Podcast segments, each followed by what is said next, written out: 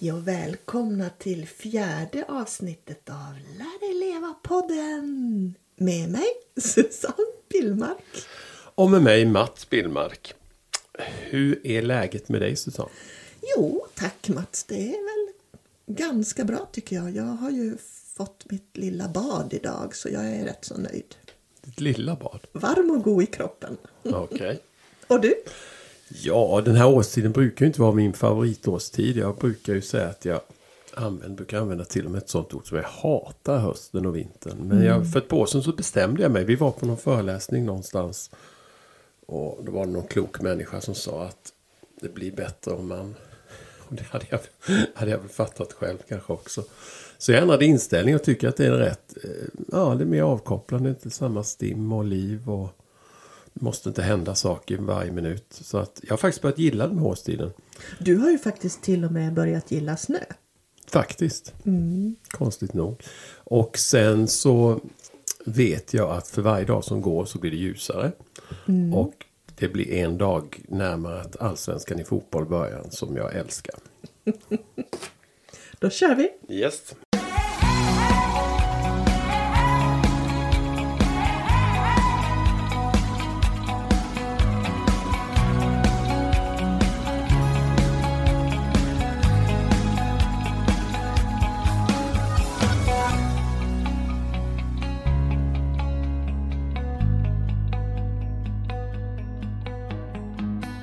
Eh, första ämnet som vi ska ta upp är hur man kan leva lite mer närvarande i nuet.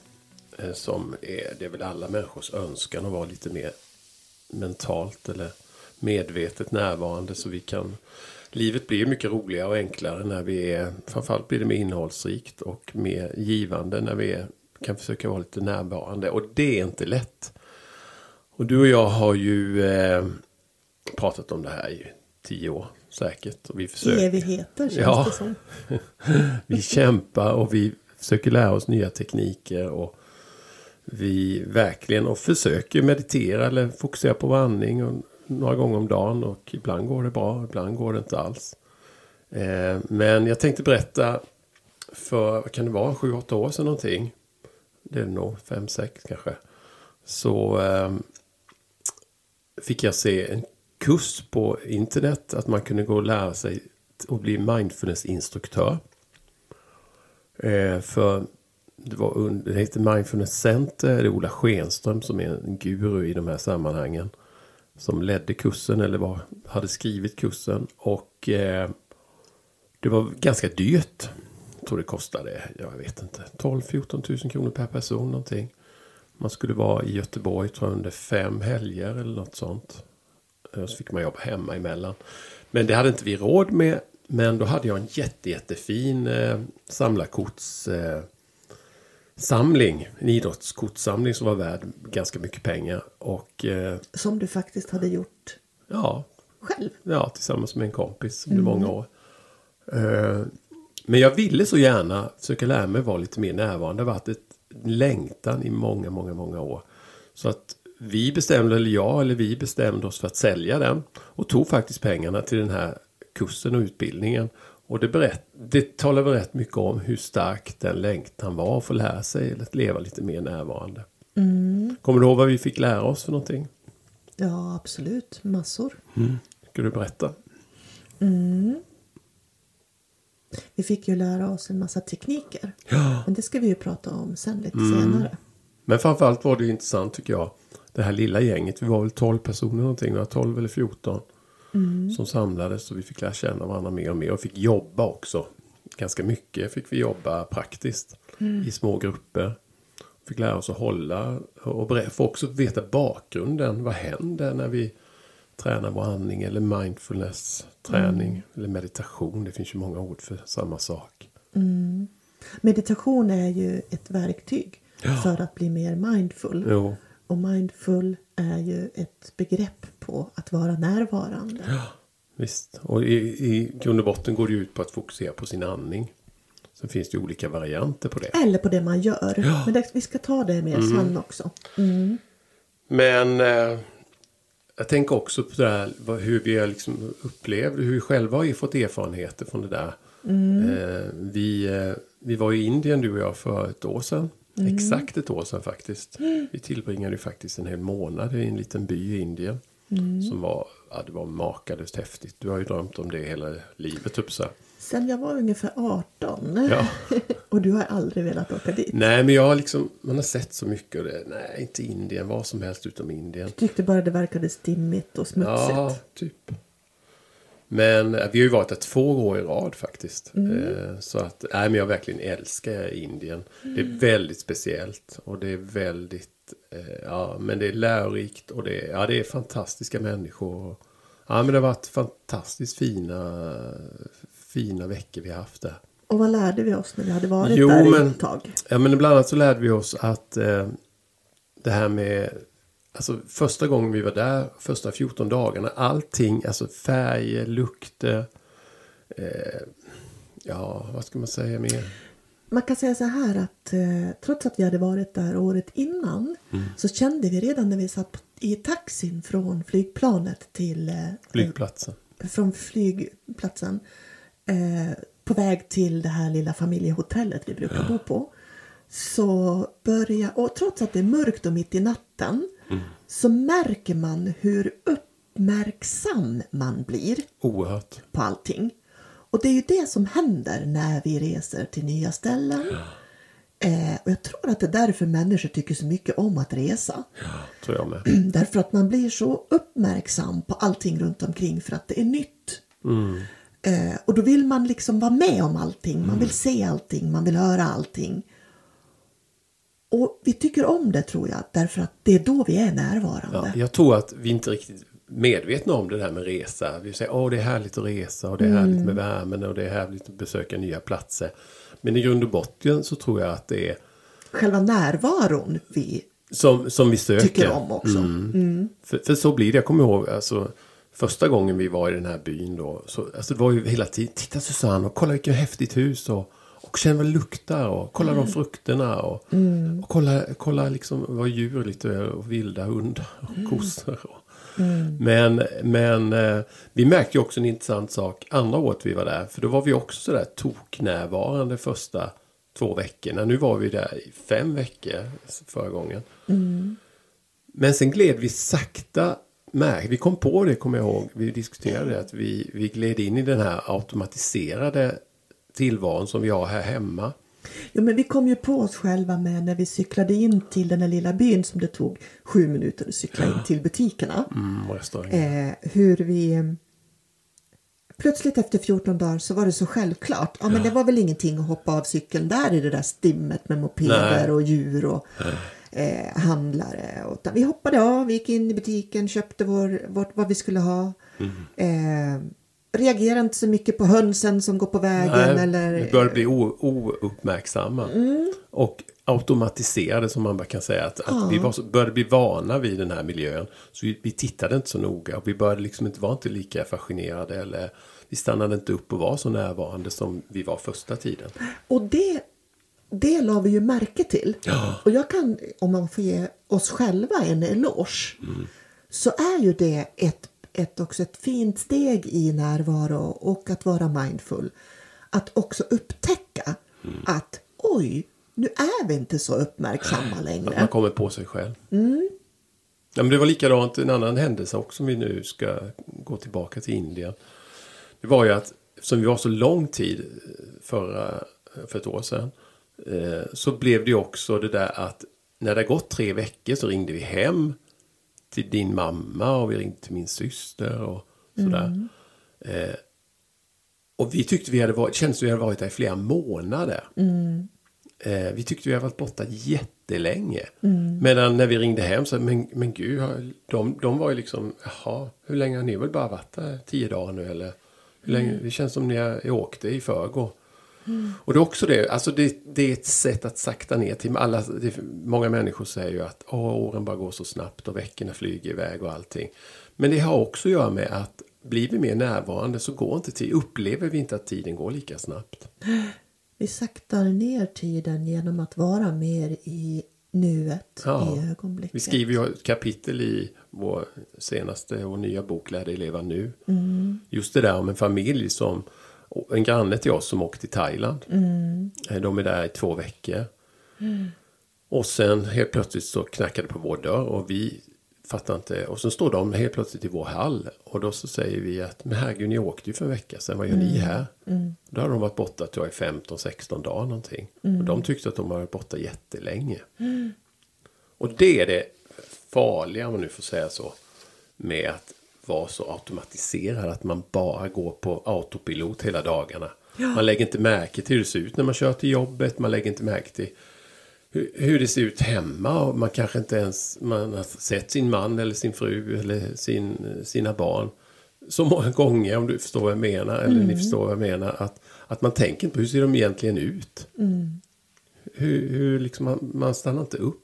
Hur smakar egentligen maten Ja. jag äter som jag alltid brukar äta? Ja, för det är lätt att bara sleva i sig det. Ja, och jag tänker att det finns ju väldigt många sätt att ta sig till nuet och närvaro. Ja, ska vi börja prata lite om teknik? Ja, nej, men jag tänker att det finns ju väldigt många som söker det utan att de ens förstår att det är det de söker. Bland annat människor som reser mycket tror jag. Mm. Men jag tänker också många som som utsätter sig För för, far. Mm, spännande saker, för ehm, situationer som, där de måste vara totalt fokuserade. Ja, men det har jag läst om För bergsklättrare att, eh, till exempel. Ja, men för, för att fixa situationen.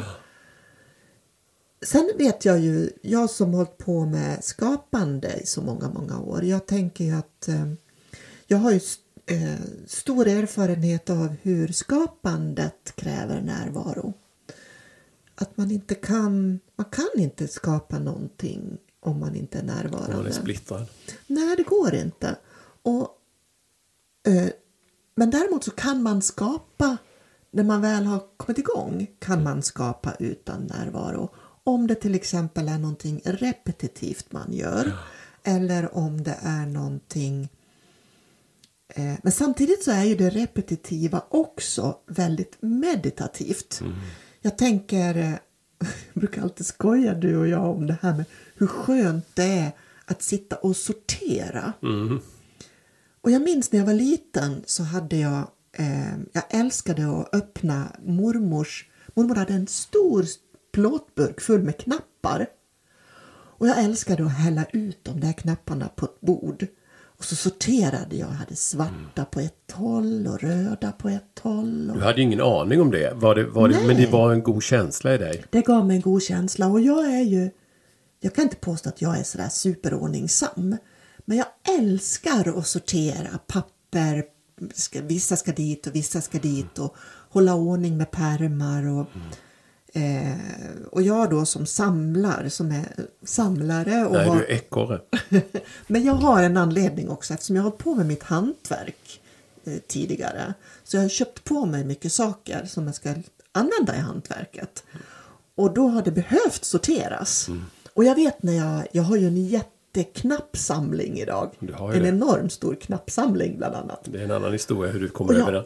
älskar, jag älskar ju att öppna de här burkarna och sitta och titta på de här och, och um, sortera mina fynd när jag har hittat dem. Och lika med mina pärlor och allt möjligt sånt här. Men om man och det inte... där är ju meditativt. Absolut. Och, Mm. och jag vet vi tittade på Stjärnorna på slottet i lördags du och jag tillsammans. Mm. Och då var ju Ernst Billgren konstnären där. Han sa också det här med att han förnyar hela tiden. Han skapar ju så olika, många olika material. Mm. Eh, Det är också tror jag ett sätt för en konstnär eller, eller om det är en musiker att man skapar kanske att man, han vill förnya sig. Mm. Men tror- det känner jag ju igen. Ja. Jag började ju eh, att skapa när jag var ut, sjukskriven för utbrändhet. Mm. Och då började jag, eh, jag hade ju försökt mig på olika saker under hela mitt liv egentligen. Men aldrig hittat någonting som jag fastnade för. Men då när jag blev sjukskriven för utbrändhet så hittade jag till trådslöjden. Och sen så småningom till också det här med att hantera ull och tovning och sånt där. Och sen märk, har jag ju märkt hur det ena har gett det andra. Och att inspirationen på något sätt kräver, kreativiteten kräver att man går vidare och vidare och vidare. Och idag har jag ju nästan slutat med hantverket och bara målar.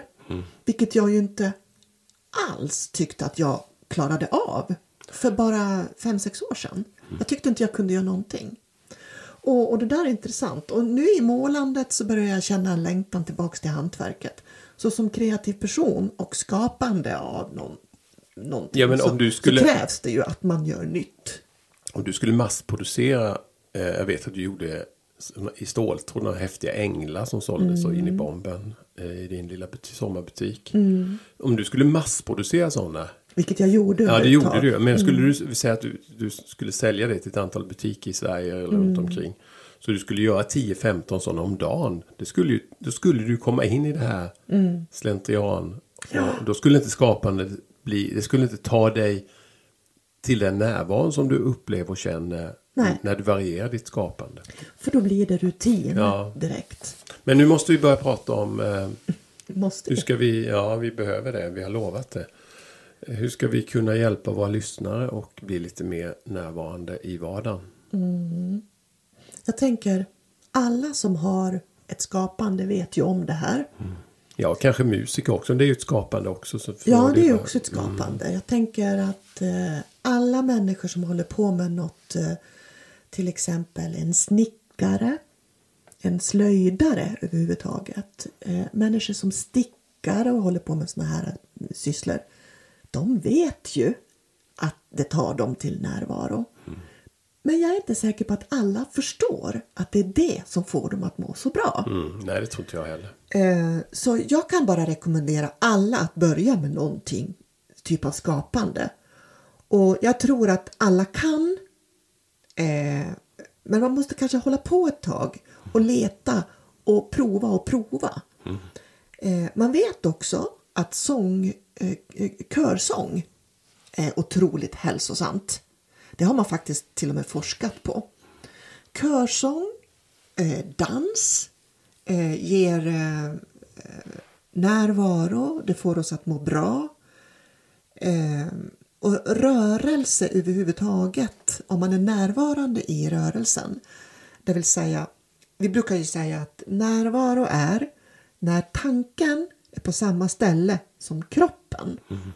Alltså att tanken handlar om man precis det kroppen gör för tillfället. Och det kan ju vara precis vad som helst. Men det är viktigt att medvetet ta sig till det tillståndet. Men då finns det olika tekniker. Det finns ju en teknik som gör att man, man verkligen är, man försöker verkligen fokusera på det man gör. Spelar ingen roll om du duschar eller om du diskar eller kör bil. Att du verkligen försöker vara 100% här och nu i det du gör. Och det är inte så lätt för tankarna de står i kö och vill in och vill in och vill in och kommer med störande grejer som inte alls hamnar om bilkörning eller diskning. Men det är därför jag menar att att vara närvarande är ett medvetet val. Du måste aktivt välja. Nu, är, nu, nu bestämmer jag mig för att jag ska vara närvarande. Och det är en träningssak och det är, är är inte det. lätt och det är lätt att ge upp om det inte funkar första två veckorna. Nej. Men sen finns det ju också det att man börjar bli mer upp- uppmärksam. Vad, där man är, vad är det för ljud? Hur, ser det verkligen, hur ser det verkligen ut i mitt kök eller mitt vardagsrum? Börjar se sig om. Eh, Jag kommer ihåg när vi, vi har en liten lägenhet i Kalmar. Eh, Det har jag inte ens sagt till dig. Jag upptäckte en tavla helt plötsligt i, i hallen. Tänkte jag, va? Den här tavlan har jag aldrig tänkt på. Mm, ja men det är sådär typiskt. Vi har haft den i två år. Vi har väl gått förbi den 5000 gånger. Vi har aldrig tänkt på den här lilla tavlan. Eh, men att man verkligen ser sig omkring. Hur ser det ut? Och vad är det för ljud? Och vad är det för lukter? Vad är det för dofter? Alltså det, allt det sammantaget tar ju oss tillbaka till här och nu. Så det kan man ju stanna upp precis när man vill på, på jobbet eller vad som helst. Och säga, ja, men hur, ser det, hur ser det ut här? Vad är det för ljud jag hör på min, i det här kontorslandskapet eller vad man nu håller på med jobbar med? Och jag tycker att det också är väldigt spännande att göra det i miljöer kanske som man aldrig har varit i eller som kan vara lite, alltså, som, man, som är lite tråkiga. Ja, men kanske ännu bättre tycker jag där man, där man verkligen är mycket. Ja, men det är det också. Men jag tänker mer som om man till exempel jag brukar alltid använda mig av den här medveten närvaron när jag sitter i ett väntrum. För jag tycker det är så fruktansvärt tråkigt att sitta i ett väntrum. På en vårdcentral eller eh, hos tandläkaren eller vad det är för någonstans. Och att då se, medvetet se sig omkring och se hur ser det ut här egentligen. Mm. Vad är det för människor som sitter här? Vad hör jag för någonting? Och upptäcka hur väntrummen ser ut mm. på riktigt. Mm. Men jag vill också säga det då nu när vi pratar om att man kanske sitter och tittar på människor. Mindfulness har ju en del eh, riktlinjer som man behöver tänka på. Och ett av de kanske mest svåraste eh, punkterna inom mindfulness det är att vara icke-dömande. Inte värdera. Och inte värdera, inte eh, bedöma det man ser, hör, känner för dofter eller smaker. Nej, men om inte sitta och säga att någonting är fult eller snyggt eller, Nej, exakt, utan det handlar om att luktar illa eller Ja, men det handlar om att bara observera. Och det där är någonting som jag tycker att vi, vi många skulle behöva träna på. Mm. Eh, speciellt när det handlar om människor då. Att sitter det människor i väntrummet så ska inte jag sitta och tänka där sitter hon och vilken ful näsa hon har eller vilket snyggt hår hon har eller så. Mm. Utan bara, där sitter hon. Mm. Men sen kan vi också, alltså det här vi har varit inne på i början med att vi, eh, att man tränar, fokuserar på sin andning. Mm. Det är ju det är som ett träningspass kan man säga. Ungefär som, jag förstår det med, som med kondition, när man är ute och springer så skaffar man sig bättre kondition. Att man, om man tar stunder varje dag, eller så ofta man har möjlighet, mm. att fokusera på sin andning. Mm. Eh, så hjälper det ju till att, att bli mycket närvarande och hjälper till att, att släppa de här tankarna som inte har med den situationen att göra där jag är just nu. Mm. Eller hur? Mm. Och då är det ju, det är inga konstigheter. Nej. Kommer du ihåg när vi var fullständigt okunniga? Eh, den här historien brukar jag berätta ut föreläser. Eller när vi ut föreläser. Eh, vi hade ju hjälp av en man som var mental coach. Nu pratar vi 20 år sedan minst. Som hette Stig Sjöde. Eh, vi hade ju hört talas om, vi var ju så splittrade och stressade så in i bomben jämt. Och vi sa så här, nu vill vi lära oss att meditera. Vi vill gå en kurs hos dig, sa vi. Och då sa han så här, sa så, jaha. har, kan, ni börja, kan ni börja nu, sa han. Ja, eller vilka dagar tycker du, tänker du att vi ska, vi ska komma? Nej, men vi börjar nu, sa han. Jaha, då fokuserar ni på er andning. In genom näsan. Oj, nu blåser jag i mikrofonen. och ut genom munnen eller näsan. Och bara så fort det kommer en tanke så går du tillbaka till bara fokusera på nästa andetag. Och då gjorde vi det i fem minuter kanske och snackade runt det. Så sa han så här, nu är kursen slut, sa han. Ja, vad menar du? Ja, men det är inte svårare än så. Och det var ganska intressant. Mm. För det är lätt att tro, åh, jag måste gå långa kurser och jag måste träna i månader. Mm. Eh, det handlar om att fokusera på sitt andetag och när man får tankar så släpper man de tankarna och låter dem gå vidare och sen tillbaka igen. Och sen, det kommer ju tankar hela tiden men man kommer bli bättre och bättre mm. på det. Mm. Det finns ju många olika sätt man kan eh, träna på närvaro och skingra tankarna och det där är ju ett sätt. Man kan ju också eh, när man sitter i den här andningen kan man ju också fokusera på annat men det är ju lite kanske en lite annan kurs. Jag tror att vi ska börja enkelt. Mm. Vi kommer säkert komma tillbaka till det här i kommande avsnitt. Och mm. som sagt, hör gärna av er. Mejla oss gärna eller skriv på. Någonting alltså. som jag tänker är att man, att, som du säger, att det ska vara enkelt. Mm. Jag vet vi coachade en kvinna som jag försökte få att lugna ner sig med andning. Genom att fokusera på sina inandning och sin utandning. Och hon, hon sa till mig ja, men jag är så rädd att jag ska göra fel. Jag är så rädd att jag ska andas fel.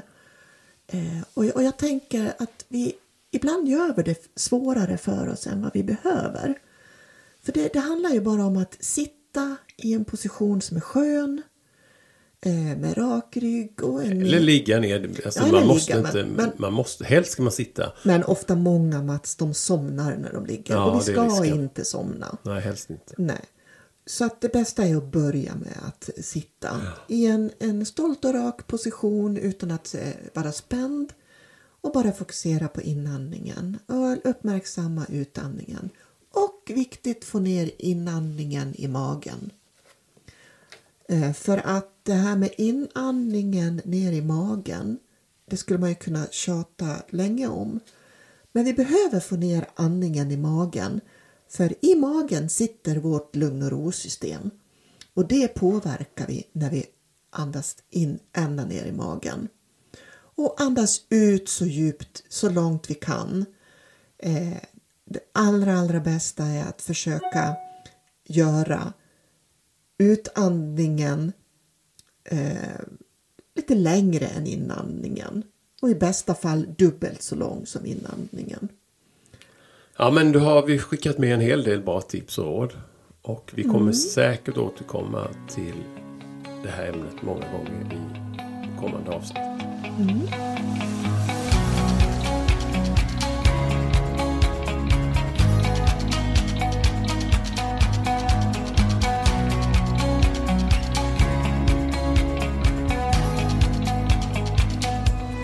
Eh, lyssnarfrågan idag kommer från Emma i Växjö som frågar oss och ber oss snacka lite mer om ensamhet.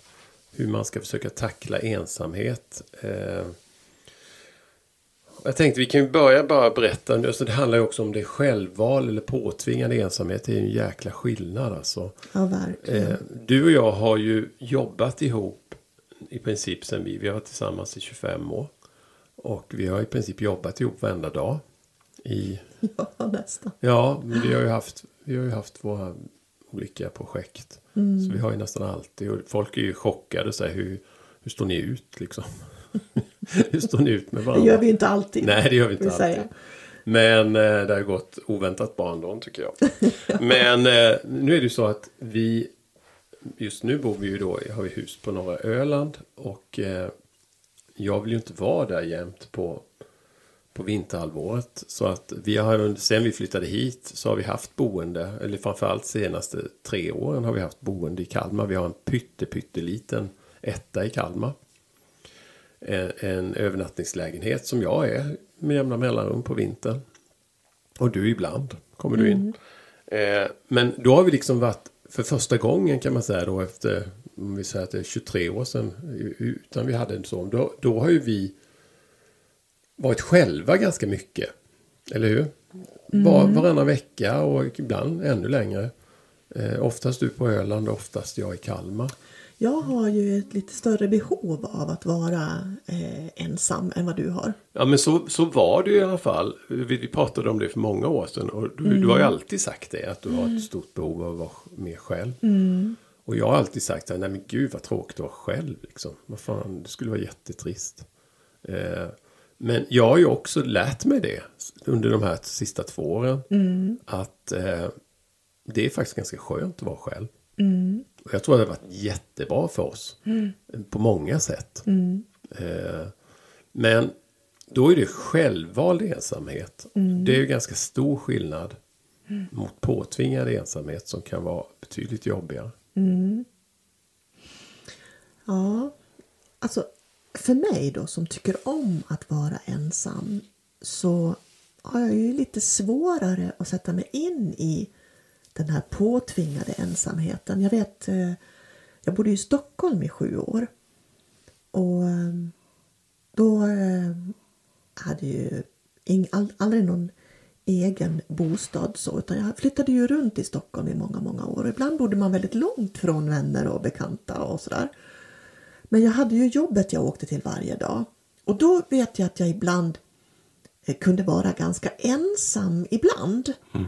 Men att jag väldigt, väldigt sällan led av det på något sätt.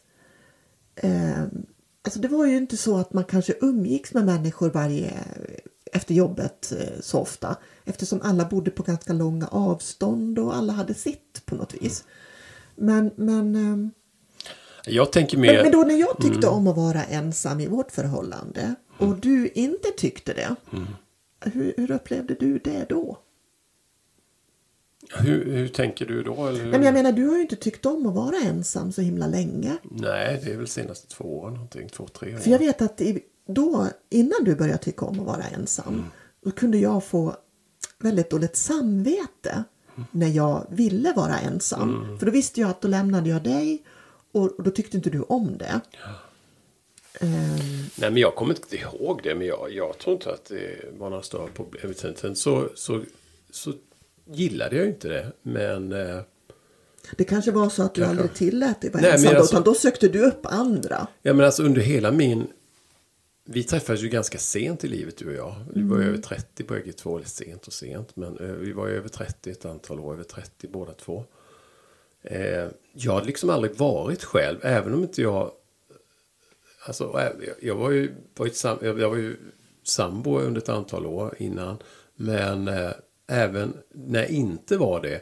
Så umgås, umgicks jag nästan med kompisar. Eller var på gym varenda kväll. Jag Du var, sökte ju jag sällskap sök, jag hela sökte tiden. sällskap. Jag var aldrig, det var ju aldrig så jag kom från jobbet och sen tänkte jag, gud vad skönt ska jag laga lite mat och vara hemma ikväll. Aldrig alltså. Antingen så åkte jag till någon kompis eller kom någon kompis till mig. Eller så åkte jag tränade eller åkte jag på fotboll eller någonting. Så jag liksom, jag har aldrig fått lära mig det förrän nu. Och jag tycker njuta av, men jag tänker också, vi behöver prata om, det är många som lider av ensamhet i dessa coronatider. Eh, Ja, för idag kan man ju inte söka upp människor Nej, det det, är en väldigt sättet. speciell tid alltså. Och det kanske vore skönt om vi kunde skicka med lite tips och tankar till dem som inte... Nu, vi är ju ett exempel där man tycker om... Vi tycker om oss själva. Det finns ju jätte, jätte, jättemånga som lider framförallt extra mycket nu. Och många äldre människor också. Hur ska de tänka och, eh, och hur ska man... Ja, dels tycker jag att man kan känna en tröst i att allt har ett slut. Och det kan man ju Eh. se nu också, att det finns Ja. ett Jag tror att många är mer hoppfulla nu. Hade det varit så att man hade sagt att ja, man vet inte när det kommer ett vaccin. Det, det kan ta sex månader, det kan ta tolv månader till. Då tror jag att det varit en mycket mer hopplös situation. Mm. Nu ser man ju ljuset i tunneln. Men jag, jag tänker att man alltid kan se ett ljus i tunneln. Eh, om man bestämmer sig för att det finns alltid ett ljus i alla tunnlar. Om man, om man ska uttrycka sig lite metaforiskt. Eh, det finns ju eh, för, för alla tillstånd som man inte vill vara i tar ju så småningom slut. Och att det kan finnas en tröst i det. Och att man kan hitta en, en, en, eh, en tröst i det.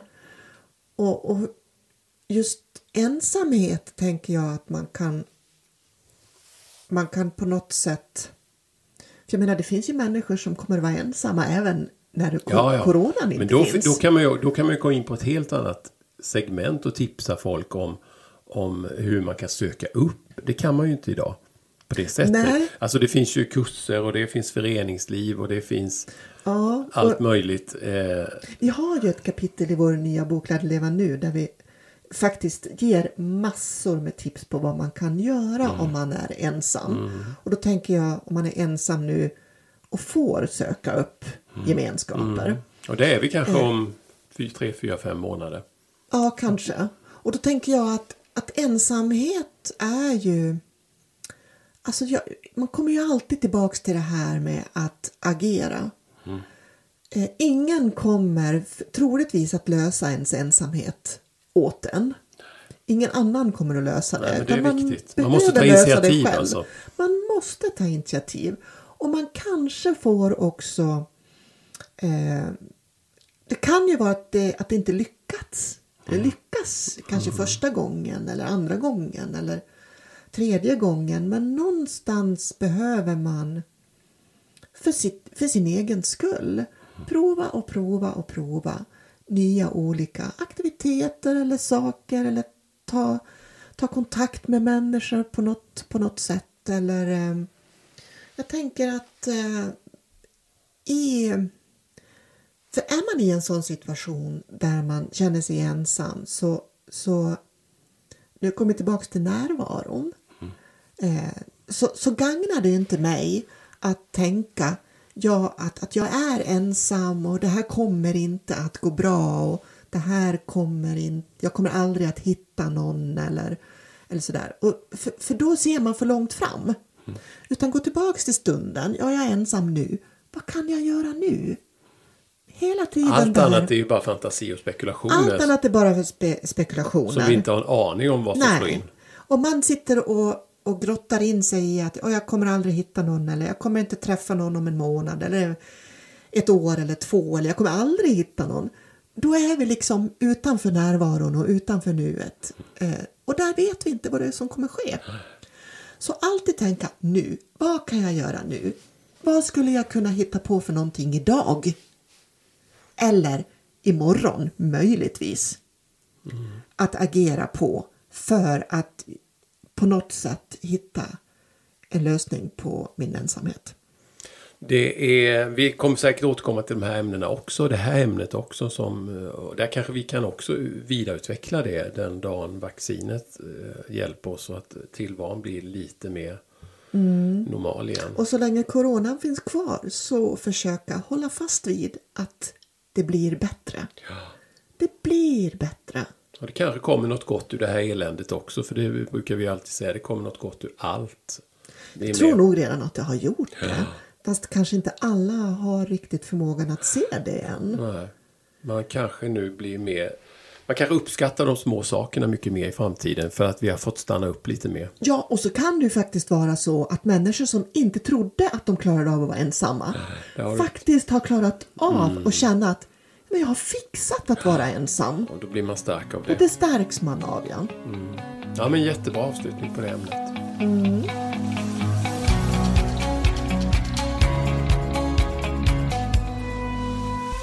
Då ska vi väl avsluta det här avsnittet och hoppas att ni har fått någonting eh, bra med er, någonting att inspireras av. Vi har ju pratat om kreativitet och att jag målar och sådär. Och då tänkte jag passa på att göra lite, lite reklam för min eh, webbutik med mina bilder. Den heter www.mobraposters.se och där kan man gå in och titta på peppande bilder med peppande ord. Som man kan beställa och ja, fina posters verkligen som ger energi och verkligen ger, vad ska man säga, hopp tycker jag. Så brukar de säga när de kommer in i din fina sommarbutik. Ja, och eh, vi tycker att det är, blir roligare och roligare och podda brukar vi säga. Eh, det är ju fjärde avsnittet nu och jättekul för de, er som, vi är jättetacksamma för er som- hör av er. Vi kanske ska lotta ut någon liten må bra poster i något avsnitt kanske. kan vi göra. Någon gång. Absolut. Får börja med att gå in och titta på dem så lottar vi ut framöver. Men eh, ja, vi kör vidare och vi har bestämt oss för att köra första måndagen i varje månad. Första måndagen i varje ny månad återkommer vi med ett nytt avsnitt. Så nästa gång vi ses är den 8 mars. Ha det så gott till dess. Du menar 8 februari? Nej, det kommer det här avsnittet. Ja, just det. Så blir det. 8 mars. Ha det så gott till dess. det Så bra. hörs vi snart igen. Hej då! Hej då!